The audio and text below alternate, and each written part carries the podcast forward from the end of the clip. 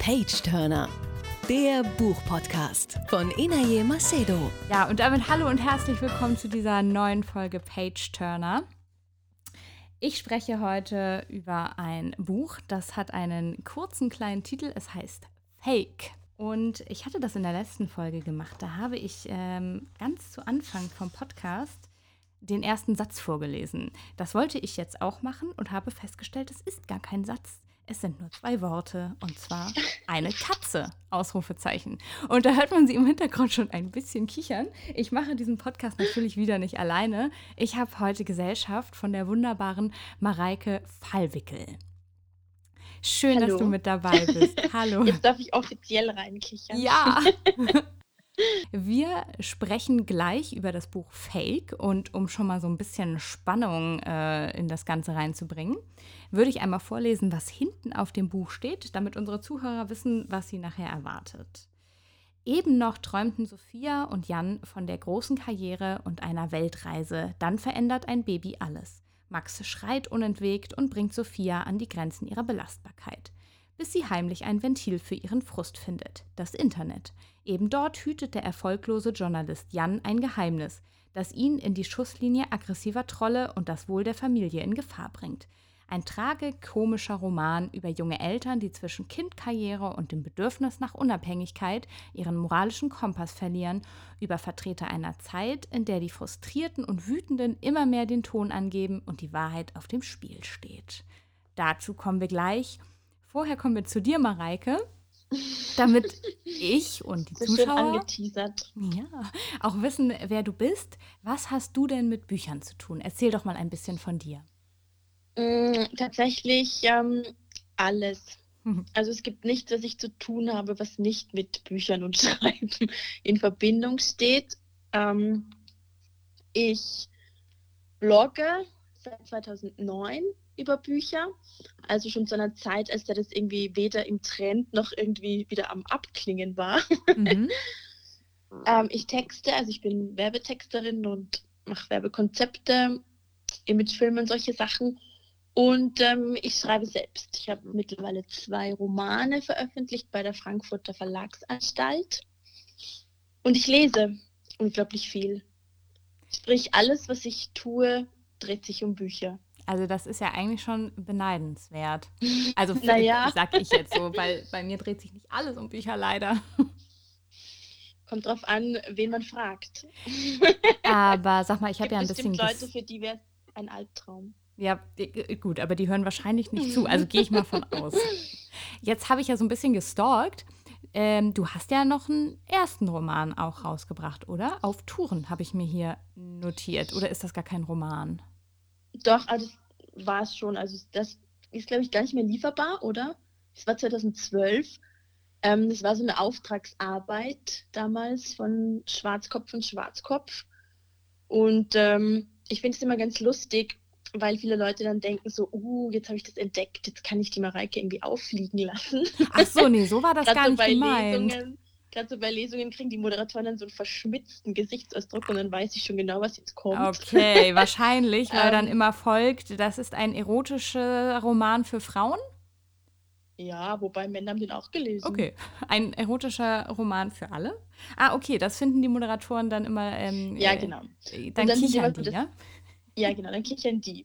Und ähm, dann sind sie immer ganz gespannt und glauben, dass ich jetzt irgendwie erröte und anfange zu stottern, aber ähm, ich schäme mich nicht dafür und finde, dass das überhaupt kein Grund ist, es irgendwie zu verschweigen. Das war halt so marketingtechnisch, dass man dann später bei Dunkelgrün gesagt hat, das ist das literarische Debüt, weil der erste Roman ein Genre-Roman war. Mhm. da habe ich mir dann gedacht, gut, betitelt das ruhig, wie ihr möchtet. Aber ich habe damit kein Problem. Vor allem, weil, also ich habe auf Touren habe ich nicht gelesen, aber dunkelgrün fast schwarz. Kannst du sie auch nicht mehr kaufen. ah, stimmt. Aber irgendwo kriegt man die immer. Das Internet äh, sorgt schon dafür. Stimmt. Aber dunkelgrün fast schwarz, also dein Debütroman, da habe ich, ich habe ihn zwar noch nicht ganz gelesen, aber ich habe ihn angefangen zu lesen und bin, äh, ja, so das Dann erste. hast du gleich wieder aufgehört. Nee, ich habe es nur noch nicht geschafft, ihn durchzulesen bis zu jetzt diesem Zeitpunkt, was wahrscheinlich auch daran liegt, dass mein Baby noch so klein ist. Ja. Aber ich habe du hast, Verständnis. Ja, du hast ein bisschen Erotik ja mit reingenommen in den dunkelgrün, ja. fast schwarz Roman. Ähm, mm, das wurde mir ja auch ein bisschen angekreidet, aber ich bin nach wie vor der Meinung, dass äh, Sex ganz normal miterzählt werden sollte. Ich finde es immer ein bisschen widersinnig, wenn da einfach abgeblendet und ausgeblendet wird, weil es gehört dazu, es gehört zu, zum Leben und vor allem gehört es auch zu dieser Geschichte. Es ist für diese Geschichte ganz essentiell, wenn ich so von Abhängigkeit und Machtmissbrauch erzähle, dann kann man da einfach den Sex nicht aussparen. Und ähm, die Leser haben dir damit recht gegeben, beziehungsweise auch die Kritiker, weil du warst sehr erfolgreich mit dem Roman. Ich habe mir hier auf meiner schlauen Liste notiert 2018 ORF Bestenliste und auf der Longlist des österreichischen Buchpreises. Also äh, da hast du auf also jeden Fall. Ein bisschen Sex hat nicht geschadet. Genau, ein bisschen Sex schadet ja nie. Dein aktueller Roman, der ja jetzt gerade tatsächlich erst erschienen ist, Das Licht ist hier viel heller, da habe ich noch gar nicht geschafft reinzulesen. Magst mhm. du ein bisschen erzählen, worum es da geht? Geht es da auch erotisch zur Sache? Ähm, ha, das ist jetzt tatsächlich eine scharfe Frage, weil ähm, jein, ähm, der Sex, der hier vorkommt, ist leider verbunden tatsächlich mit Gewalt. Mhm. Also es geht um sexualisierte Gewalt, um Missbrauch in jeglicher Form. Es geht um das, was Männer und Frauen einander antun, wobei ein bisschen mehr die Männer den Frauen was antun. Ähm, und es gibt zwei Perspektiven. Es gibt den Maximilian Wenger, ist ein ehemals erfolgreicher Bestseller-Autor. Der hat so richtig gut Bücher verkauft, als man noch richtig gut Bücher verkaufen konnte, sprich in den 80er, 90ern, vor Netflix, vor Smartphones.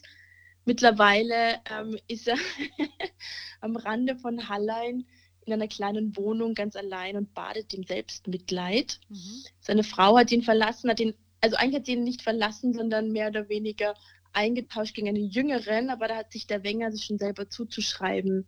Warum? Seine Kinder sind ihm fremd, die sind Teenager und er hat einfach verpasst, sich ähm, mit denen eine Beziehung aufzubauen, weil er immer nur mit sich selbst beschäftigt war. Und dann kommen diese Briefe. Er bekommt Briefe ins Haus, die eigentlich an den Vormieter gerichtet sind und nicht an ihn. Und er liest die aber trotzdem. Und gespiegelt wird alles, was er macht und was ihm passiert, ähm, in der Perspektive seiner Tochter, Zoe, die im Buch 18 wird. Und diese Briefe sind sozusagen der Faden, der diese beiden Perspektiven miteinander vernäht. Das ist unglaublich raffiniert gemacht. Mein Verleger sagt immer, die Briefe sind das Beste am Buch, was mich immer ein bisschen empört, weil ich mir denke, wozu habe ich das ganze andere geschrieben? Und diese Briefe sind von einer Frau. Man weiß am Anfang nicht genau, wer das ist, warum die schreibt, wo sie sich befindet. Das ist alles ein bisschen geheimnisvoll und mysteriös, sorgt natürlich für Spannung und mhm. hoffentlich eine Sogwirkung. Und wie das alles zusammenhängt, ähm, erfährt man natürlich im Lauf des Buchs. Und es geht aber nicht nur um dieses, um dieses Thema der Gewalt oder dieses, ähm, dieser Ungleichheit, die so herrscht zwischen den Geschlechtern. Es geht ganz viel auch um den Literaturbetrieb. Es ist auch sehr lustig. Es ist tatsächlich ist sehr bissig, sehr mhm. sarkastisch, sehr österreichisch. ich sage immer, wir Österreicher haben so eine Basisbösartigkeit. Ah, ähm, ich weiß nicht, ob du, ob du österreichische Autoren oft liest oder österreichische Serien schaust. Das ist schon alles immer recht makaber, sehr schwarz. Und ja. das ist das Buch auch. Also das hat schon einen ziemlichen Biss, weil der Wenger als Figur in der Hinsicht natürlich sehr dankbar war. Ich konnte ihm alles in den Mund legen was man sich sowieso immer denkt, aber was niemand ausspricht, weil er schon von Seite 1 als absoluter Arsch kategorisiert ist und man weiß, der hat sozusagen ein bisschen einen Freibrief, der darf das. Er ist aber gleichzeitig sehr ambivalent. Er steht zwar einerseits für diese Generation alter weißer Mann, mhm. der bisher mit allem durchgekommen ist, der immer auch gerade so auf öffentlichen Bühnen, weißt du, wenn wir so im Fernsehen zuschauen und man weiß genau, der hat sich was zu Schulden kommen lassen, ja, aber man kann es ihm nicht so richtig beweisen. Und am Ende des Tages stehen die alle immer reingewaschen da. auch weil das System sie unterstützt. Und so einer ist einfach der Wenger, aber gleichzeitig ist er schon auch sehr menschlich. Also es gibt viele Leute und viele Leser, die mit ihm sympathisieren, die tatsächlich sagen, ja, aber man will ihn auch irgendwie in den Arm nehmen. man hat Mitgefühl, man versteht ihn. Ich bin, glaube ich, die Einzige, die ihn tatsächlich nicht so mag.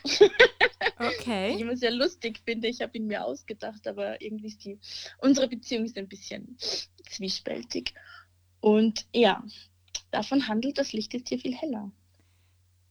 Dass du sagst, ähm, dass du sehr bissig bist oder in dem Roman und auch bitterböse. Also ich könnte mir vorstellen, dass das vielleicht auch der Grund ist, warum du dich für Fake entschieden hast, weil das waren alles äh, Adjektive, wo ich dachte, Das ist ja. eine das- Überleitung, das, passt nämlich wirklich gut. Ja, ähm, das habe ich tatsächlich immer mal wieder gedacht, ähm, als ich auch dann parallel ja so ein bisschen Fake gelesen habe und Dunkelgrün äh, fast schwarz von dir gelesen habe. Also ich habe da so ein Mhm. paar Parallelen entdeckt, gar nicht inhaltlich, sondern von, äh, von, von einer Art Ehrlichkeit und von, äh, ja, doch auch wirklich bissigen Ton.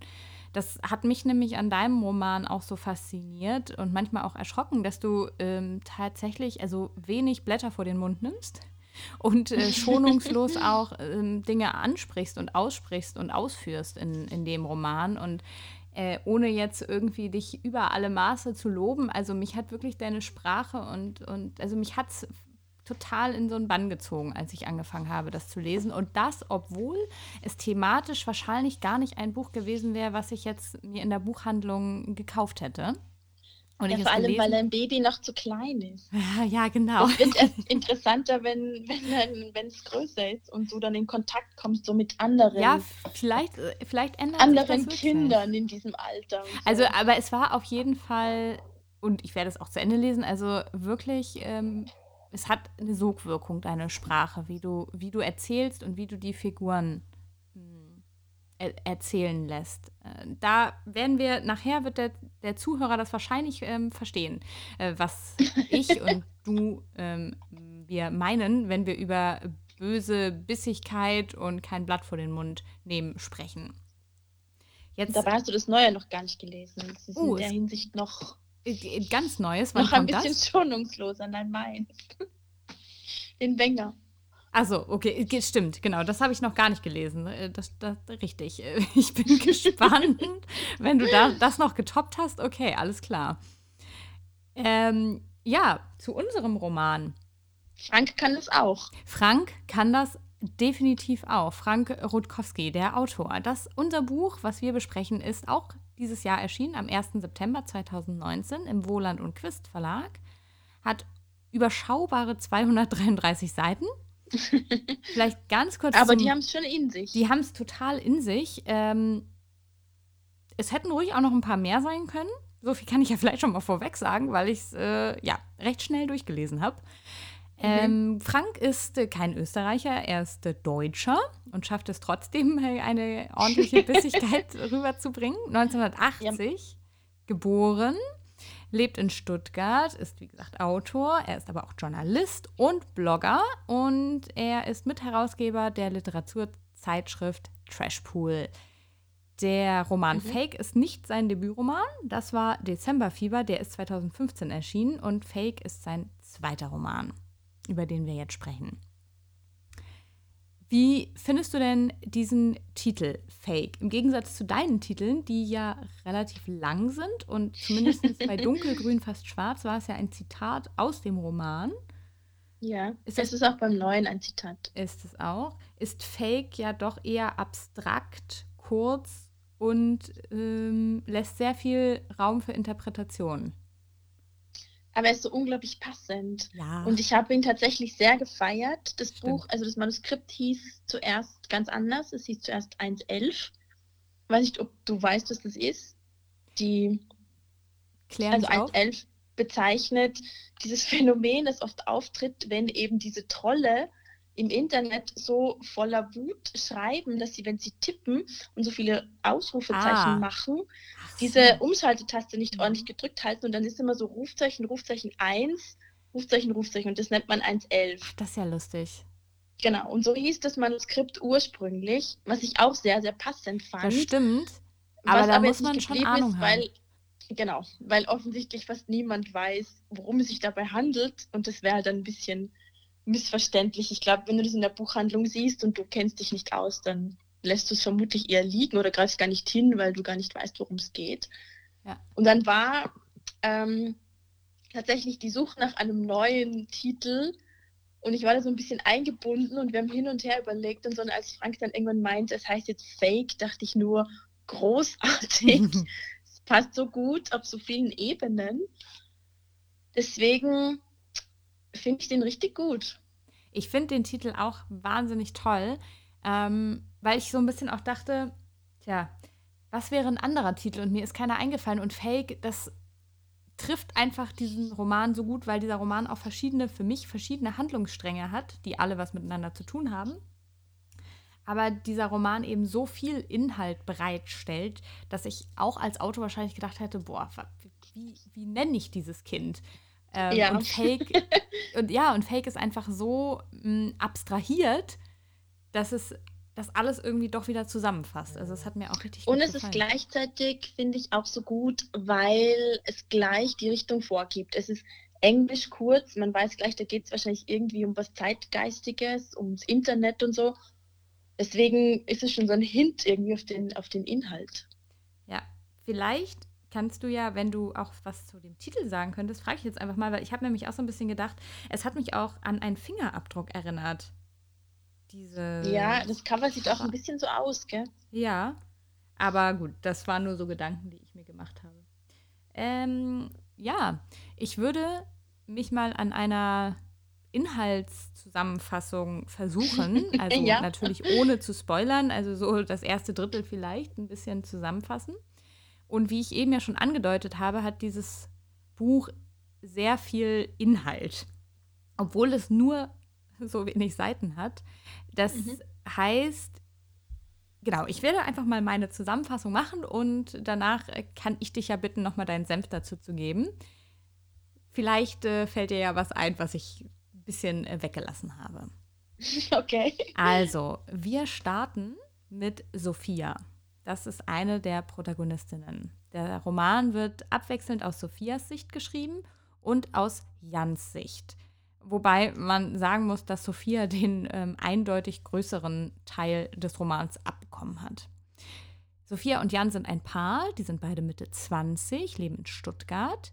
Sophia ist Controllerin bei Daimler und hat wahnsinnig gute Erfolgschancen, während Jan ähm, zum Start des Buches angehender Journalist ist, beziehungsweise sich im Volontariat befindet, also in der Ausbildung, und hofft, dass er danach übernommen wird. Ähm, Sophie wird dann ungewollt schwanger und sie entscheiden sich, das Kind zu bekommen, beziehungsweise es klingt so ein bisschen durch, dass Sof Sophia das forciert hat, das Kind zu bekommen. Der Roman startet, als Max, das ist der Sohn, der dann auch zur Welt kommt, etwa drei Monate alt ist. Und wir befinden uns in der Ich-Perspektive von Sophia.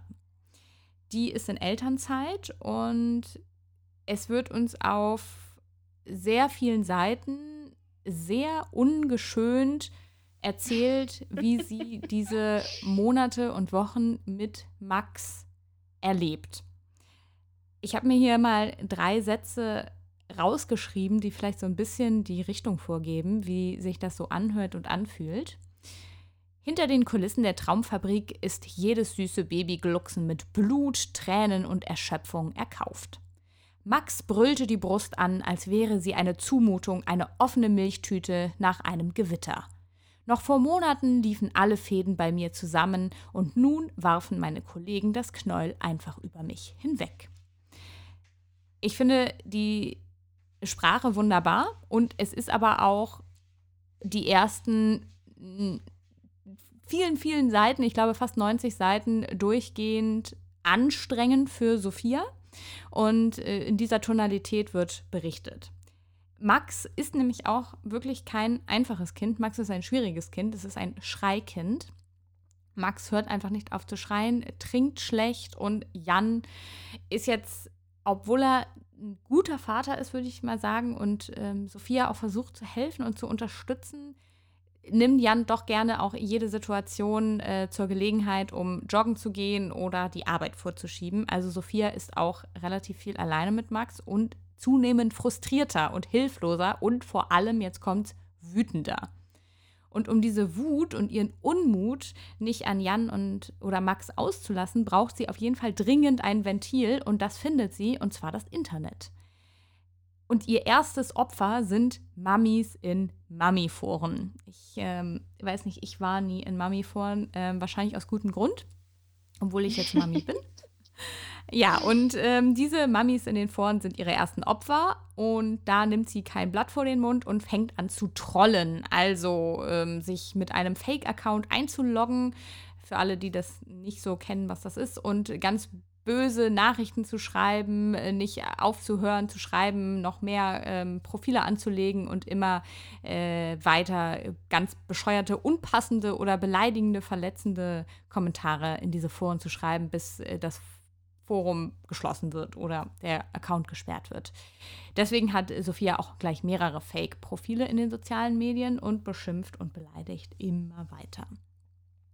Da habe ich mir auch etwas notiert, um eine Idee zu bekommen, wie sich das anhört. Kugelbauch 19, so heißt eine dieser Mummies, das sagt schon alles. Ein, ein Forums-Newbie mit nur drei Beiträgen wandte sich an uns, also die Community, mit einem Schlafproblem.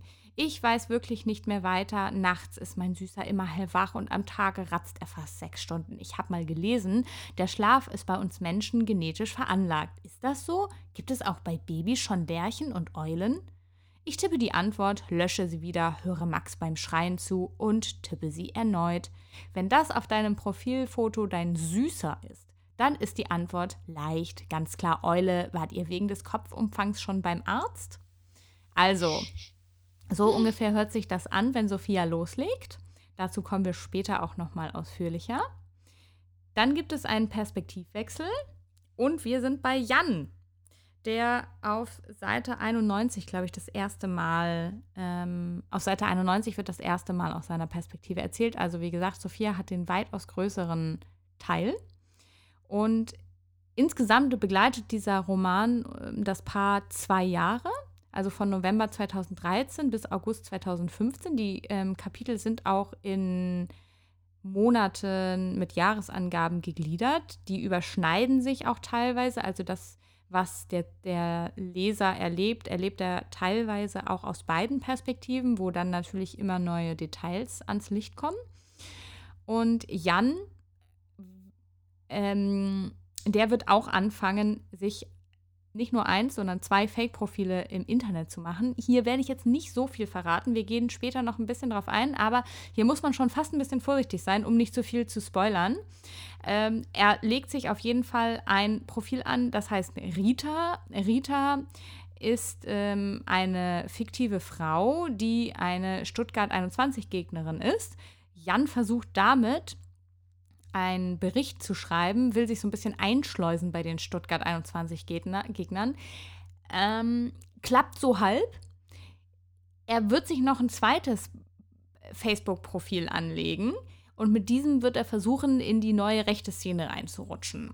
Und da gibt es jetzt diese Überschneidungen, denn Sophia ist im Internet zugange, Jan ist im Internet zugange, relativ viele Fake-Profile und das überschneidet sich in der Hinsicht, dass Sophia irgendwann anfängt, das Fake-Profil von Jan zu benutzen für ihre eigenen Interessen und dadurch entstehen ähm, teilweise skurrile, absurde, aber auch ähm, gefährliche Situationen. Wir werden nachher nochmal ausführlich drüber sprechen. Aber um schon mal so ein bisschen Spannung aufzu, äh, so, so ein bisschen Spannung in die Sache reinzubringen. Da startet der Roman nämlich wirklich so richtig spannend zu werden. Also, wie gesagt, wir haben relativ viel äh, Vorlauf, um diese Facebook-Profile kennenzulernen, um die beiden Protagonisten kennenzulernen, um auch zu verstehen, wo diese, diese Frustration der beiden herkommt.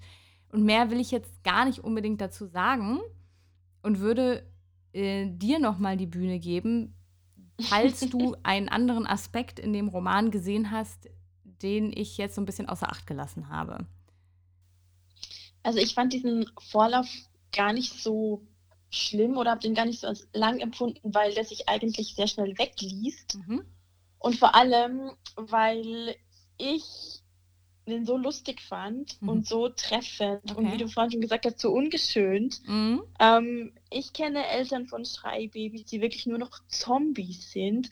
Äh, ich kenne so viele solche Situationen, die Frank hier so beschreibt und ich finde, man sollte dieses Buch eigentlich, ähm, wenn man klug wäre, als Kondomhersteller, als Marketing verschenken, weil ähm, nichts könnte einem so gut irgendwie näher bringen, wie es dann oft einfach ist mit Kind. Und man muss sich das mit Sophie halt auch so vorstellen, dieses Baby war nicht unbedingt ein Wunschbaby. Das macht das alles unter Anführungszeichen noch schlimmer. Sie ist halt wirklich so richtig gefangen in dieser Situation. Bist irgendwie von diesen von dieser Karrierefrau, die gerade noch so gefragt war und irgendwie am, am Durchstarten, ist sie plötzlich ein zotteliges Wesen, dem irgendwie immer so eine Brust raushängt, mehr oder weniger, kaum schläft und irgendwie ähm, nur angebrüllt wird.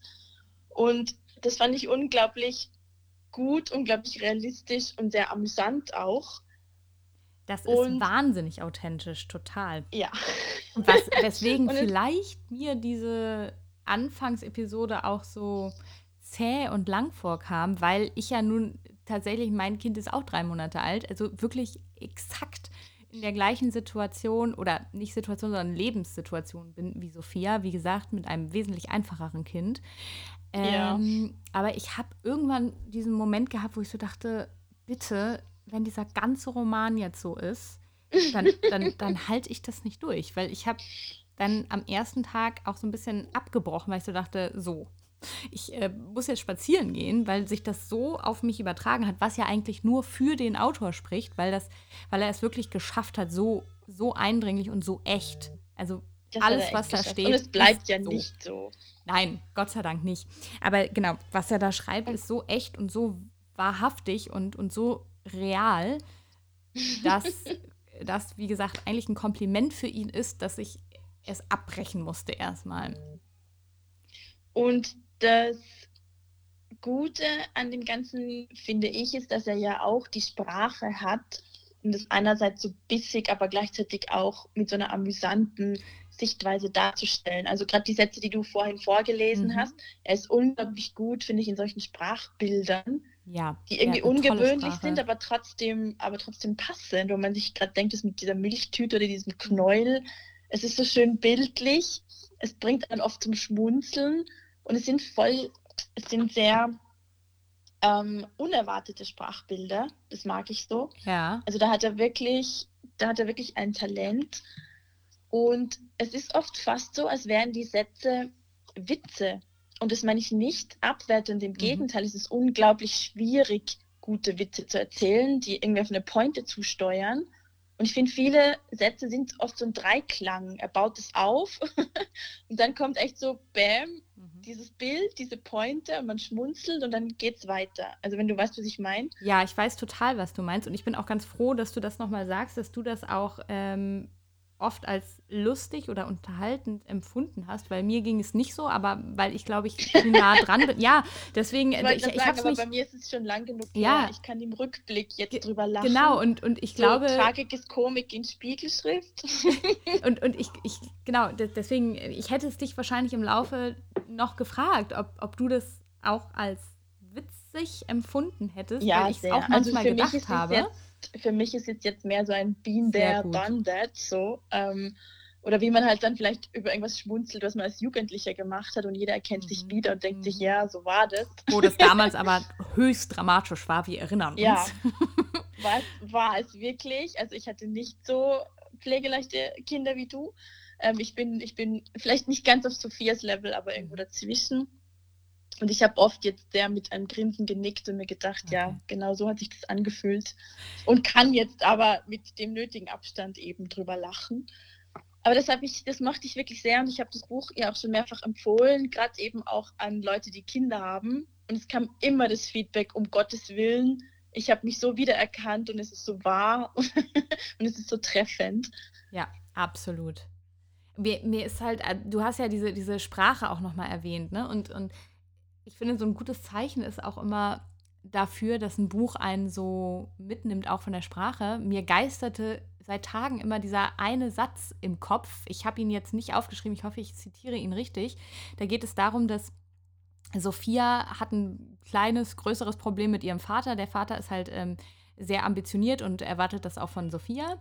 Das ist auch ein Aspekt in dem Buch. Und ähm, irgendwann schreibt Sophia, also beziehungsweise der Autor, ich habe mein Studium erfolgreich beendet und es war der, die größte Niederlage, weil sie damit eben, oder der Autor in dem Fall ja wirklich in diesem einen kurzen Sach Satz eben ausdrückt, ähm, wie ambitioniert auch Sophia ist und wie sie sich eigentlich von ihrem Vater lösen möchte, es aber nicht schafft und in, diesem, in dieser in diesem Positiven eigentlich eine Niederlage ist. Also nur mal so am Rande kam mir jetzt gerade noch in den Sinn. Also wirklich ganz toll, davon gibt es ganz viele Stellen und äh, alleine das ist ein Lesefest. Das stimmt.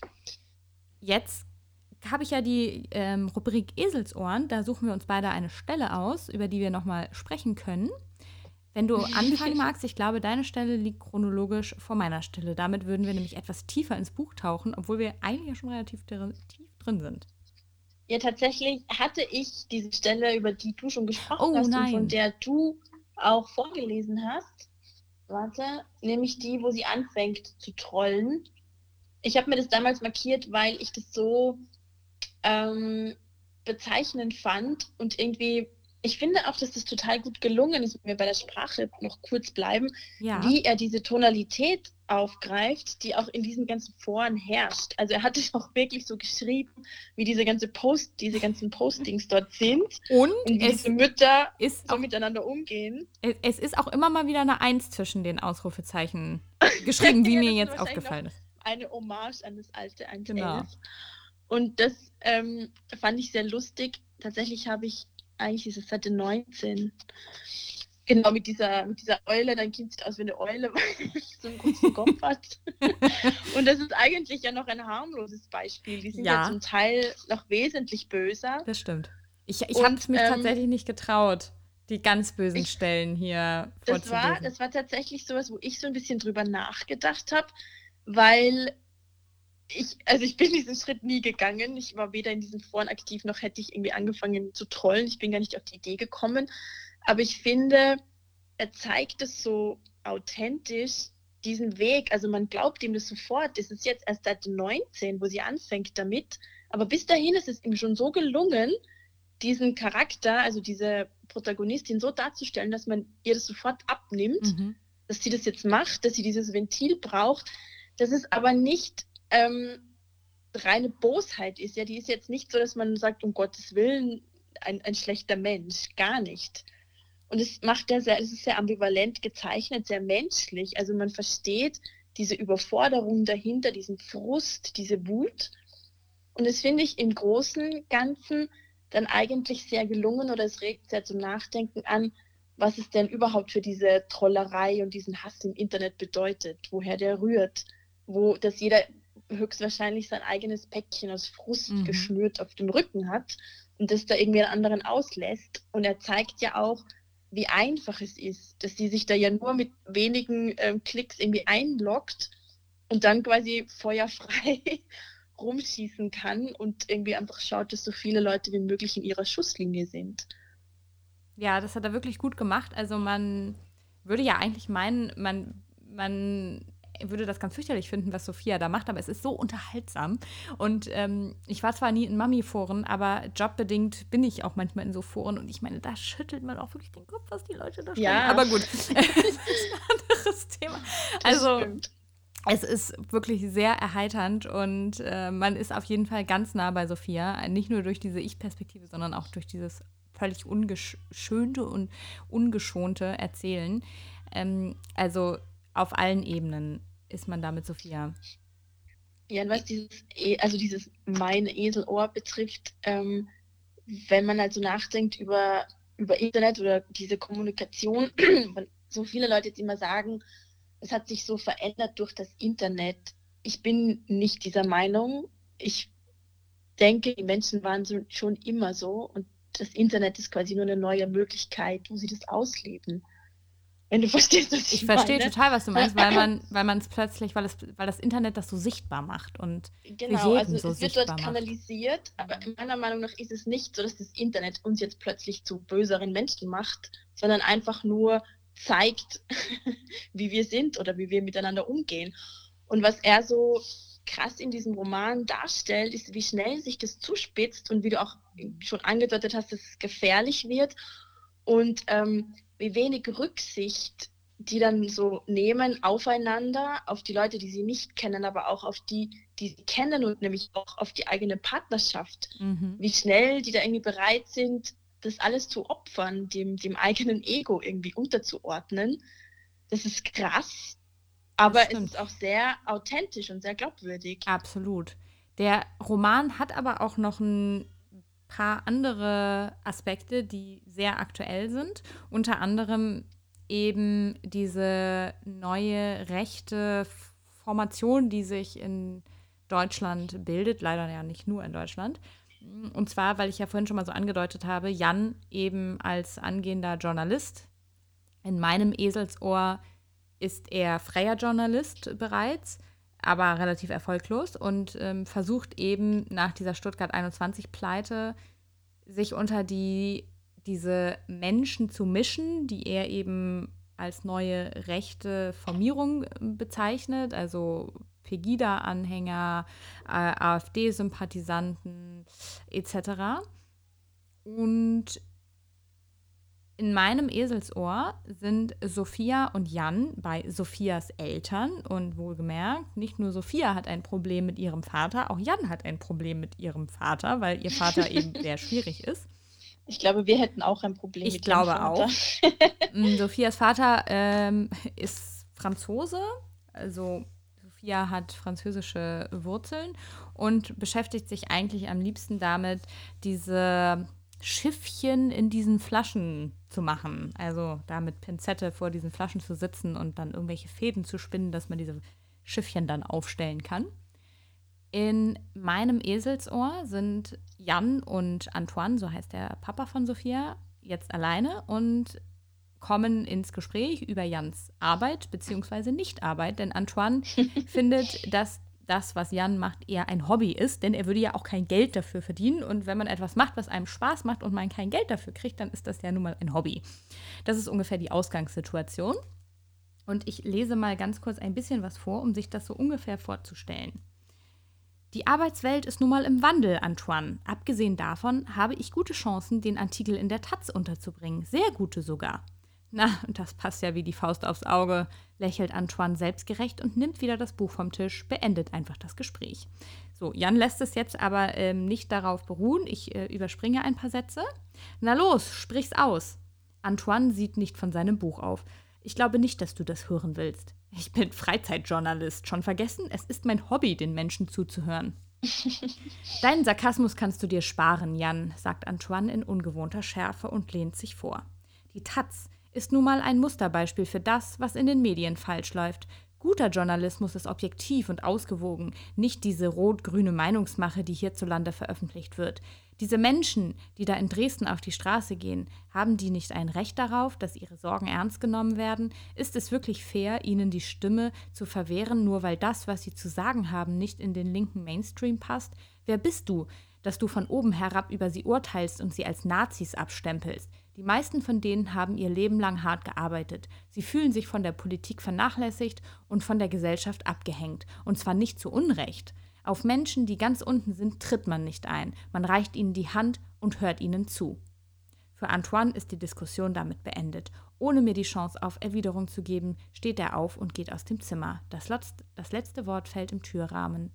Leiste erst, einmal, leiste erst einmal etwas, bevor du dich über andere stellst, Jan ich mochte diese Szene unglaublich gerne, weil sie A, das nochmal auf den Punkt bringt, wie sehr Jan erfolglos ist, es aber versucht und ambitioniert irgendwie auch ist, aber noch nicht so diese Selbstsicherheit hat. Im Gespräch mit Antoine kommt das ja ganz gut rüber, wie der den da fertig macht. Und zweitens, weil diese Stelle eben zeigt, wie viel mehr der Roman hat als in Anführungszeichen nur das, worüber wir jetzt äh, viel gesprochen haben, eben dieses Fake im Internet und dieses Trollen und diesen Frust und, und so weiter.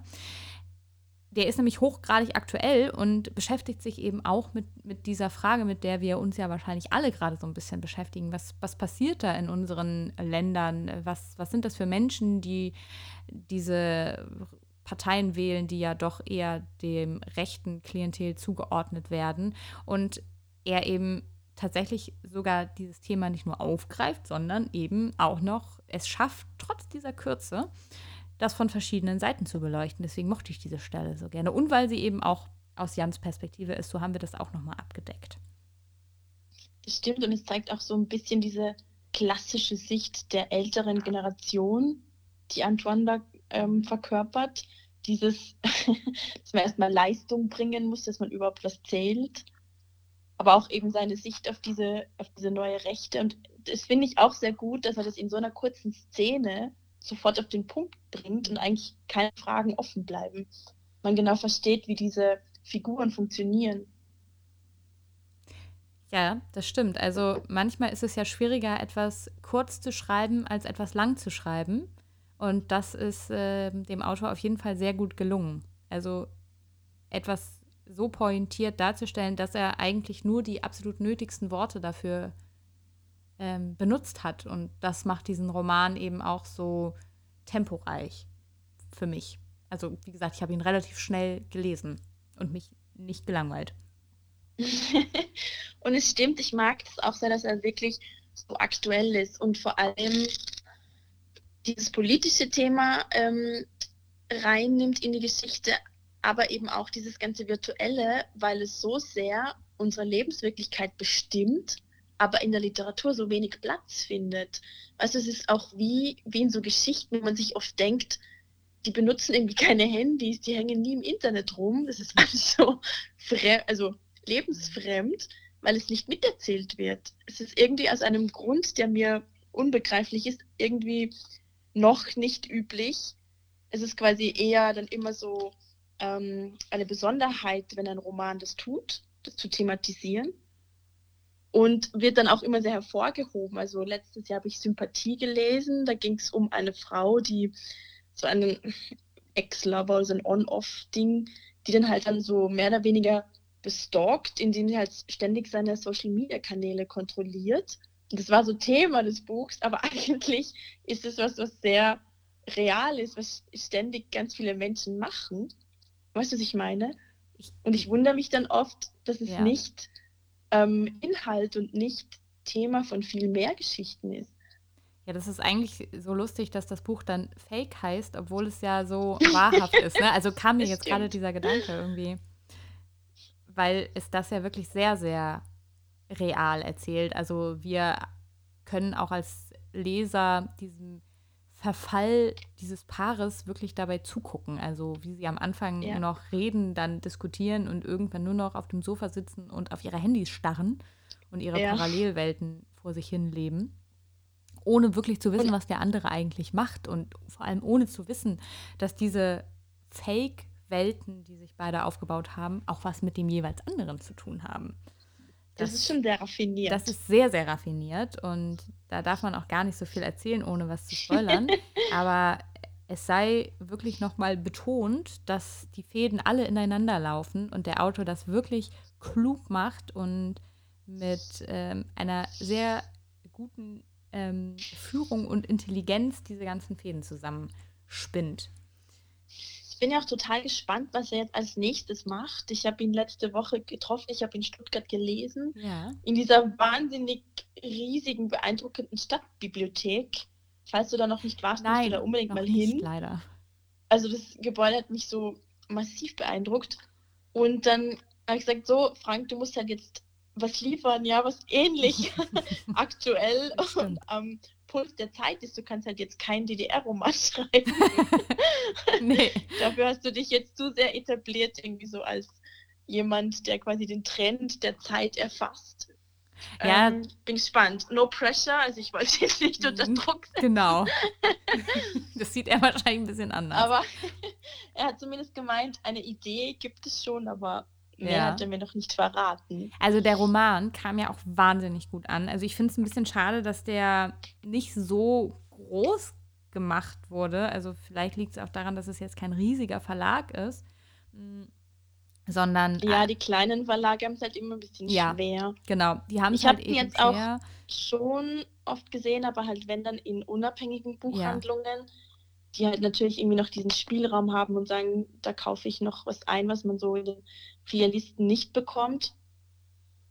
Ähm, ich finde den Verlag, ich meine, Roland Quist ist großartig, aber ist natürlich ein Indie-Verlag. Genau, die haben eben einfach nicht die Kohle, um das so groß zu fahren. Das muss man wahrscheinlich einfach, einfach dann mal so sagen. Aber es ist bei allen, die ihn gelesen haben, und ich glaube, es sind mittlerweile wirklich auch viele, und ähm, auch viele Kritiker haben das gelesen, und ich habe keine einzige Kritik im Internet gefunden. Gut, ich habe jetzt auch nicht stundenlang gesucht, aber ich habe wirklich Na stimmt, ich Keine auch nicht. Ich gefunden. habe eigentlich keinen negativen Genau, Satz die negativ gehört. Durchweg positiv. Jetzt haben wir schon relativ viel gequatscht, aber ich würde trotzdem gerne mal eine ähm, jetzt noch anbringen in der Presseschau, eine Pressestimme. Ähm, und zwar von Sound and Books. Ich lese jetzt auch nicht die ganze, aber ein Satz, den fand ich ganz spannend und du hattest vorhin auch schon mal sowas ähnliches gesagt.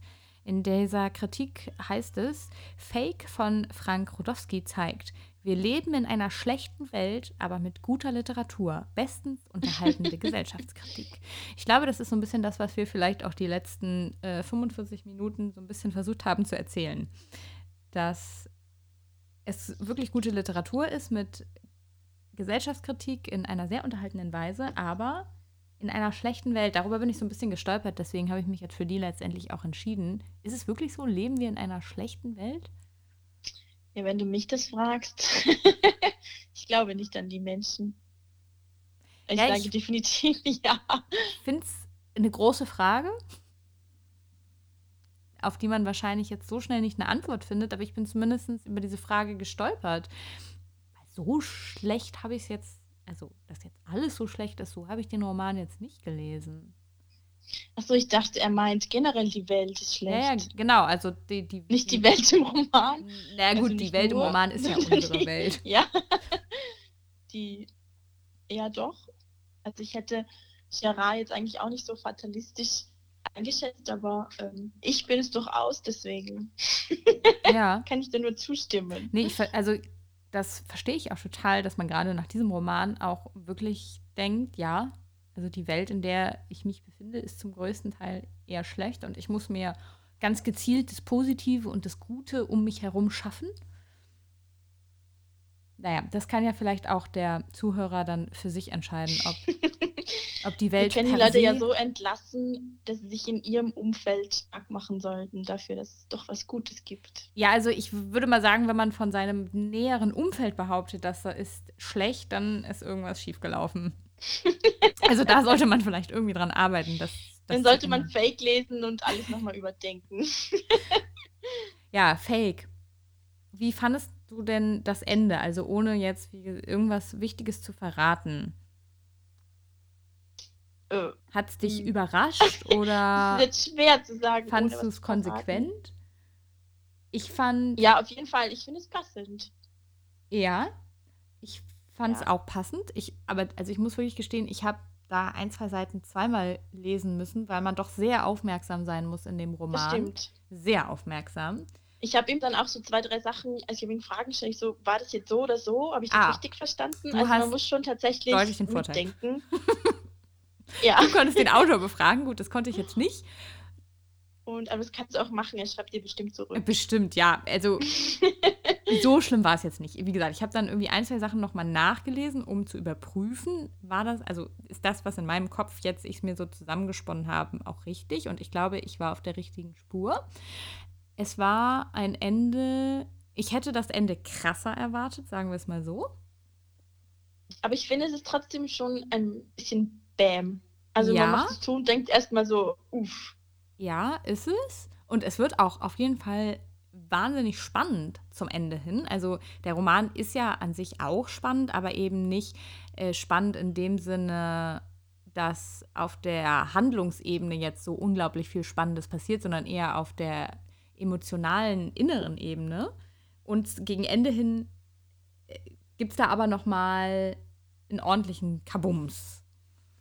Aber das Ende Ja. an sich war jetzt für mich nicht dieses Wow, krass, nee, hätte ich gar nicht gedacht oder so. Aber gut, es war insgesamt aber ein gutes Ende. Ich fand also, es sehr stimmig. Genau, es Und ist vor allem, stimmig. ähm, ich, ich mag sowas immer lieber als ein Ende, das einfach nur um des Effekts wegen irgendwie nochmal so draufhaut und dann tun die Charaktere oft Dinge, für die sie gar nicht angelegt sind. Also oft ist das ganze Buch lang, wird ein Charakter so aufgebaut und man hat das Gefühl, ja, ich habe dich jetzt kennengelernt, ich habe dich verstanden. Und dann macht es irgendwie auf den letzten zehn Seiten irgendwas völlig Konträres, wo man das Gefühl hat, das ist jetzt nur, damit irgendwie das Ende nochmal so eine richtige Bombe ist. Und das mag ich persönlich gar nicht. Also da wäre ich immer ein bisschen sauer, weil ich mir denke, da hast du mir jetzt echt lang was vorgemacht. so funktioniert das nicht. Er bleibt seinen Charakteren absolut zu 100% treu. Das muss man Genau. wirklich sagen. Also es war Das auch musst du dir jetzt auch Ende. ganz, ganz gut merken, weil es trifft auch auf das Ende von Dunkelgrün Schwarz. zu. Okay. Es wurde viel über dieses Ende diskutiert und auch da habe ich dann immer gesagt, die Charaktere sind so, wie sie am Ende sind, so waren sie schon immer. Und sie machen genau das, was ihnen entspricht und nicht, sie fallen nicht plötzlich völlig aus ihrer Rolle. Und das finde ich trifft auch auf Fake zu. Ja, Und deswegen ist es für mich stimmig. und für mich war es definitiv auch ein Page-Turner. Also wer es jetzt nicht lesen will, weiß ich Ja, auch da nicht. weiß ich auch nicht. also wirklich eine absolute Empfehlung und ich kann auch nichts Negatives dazu sagen. Also sonst habe ich ja immer Sehr gut. irgendwas zu mäkeln, aber nee. In der ganzen Folge hast du das jetzt nicht geschafft. Ha, habe ich nicht, oder? Oder habe ich irgendwas Negatives? Nee, habe ich nicht. Ich glaube Hatte ich doch einen guten Tipp. Was liest du denn gerade? Ah, ich lese gerade, was ich habe gerade fertig gelesen, das Neue von Stefanie de Velasco. Äh, kein Teil der Welt, dieser Welt. Über ihre Jugend bei den Zeugen Jeho Jehovas, wobei sie ja nicht autobiografisch schreibt. Dann habe ich angefangen von Bea Kaiser Endlich eins, von der habe ich nämlich noch nie was gelesen. Meine sozusagen Landsmännin. Und ein drittes, genau, ein Krimi von Simone Buchholz, weil ich jetzt dank Simone Buchholz äh, angefixt bin und ihre Krimis lesen will. Ah, okay. Also du bist nicht jemand, der nur ein Buch liest. Ich merke das schon. Nein, es kommt drauf Auch an. nicht. Also manchmal ist es dann so, dass eins mich natürlich mehr packt, dann lese ich vielleicht dann nur noch das und die anderen bleiben ein bisschen liegen. Aber ich wechsle auch oft einfach durch. Ja. Je nach Dann Lust und Laune und kannst du dich ja auf Weihnachten freuen. Hast du da ein bisschen Freizeit? Also Ah. Lesefreizeit. ich habe Kinder, ich habe nie Freizeit. Vielleicht, ähm, Aber ich freue mich sehr auf die Ferien, weil ich nicht um 6 Uhr aufstehen muss. ja. Weil niemand in die Schule muss. Also ich wünsche dir auf jeden Fall, dass du ein, ein bisschen Lesefreizeit irgendwie einschieben kannst. Ja, Und bestimmt. Ich lese sowieso immer, auch wenn ich keine was Freizeit vielleicht noch wichtig ist von uns zwei Mamis, also Kinder sind wirklich toll. Auch wenn das Buch ein Kondom sein kann. Oder wie war das? Das war herrlich. Vielleicht sollte man es lesen, wenn man Kinder hat, nicht wenn man vielleicht gerade Ja, überlegt, ja, ob ja. ein Kind das Richtige im Leben ist. Nein, und ich, also ich glaube, man sollte es nicht lesen, wenn man noch keine hat und Kinderwunsch hat und wenn man schwanger ist. Dann vielleicht lieber nicht. Vielleicht nicht. Oder dann irgendwie die ersten 50 Seiten überspringen. Aber nein, Kinder sind toll und das Buch ist toll. Also wirklich ähm, ganz positiv. Tschüss. Ja, Mareike, vielen Dank, dass du diesen Podcast mit mir gemacht hast. ich danke dir. Und ich wünsche dir jetzt schon mal ein schönes Fest, ein bisschen Oh, Lesefreizeit und ja, bis ganz Dir bald. auch. In diesem Sinne, Ja. bis dann. Tschüss.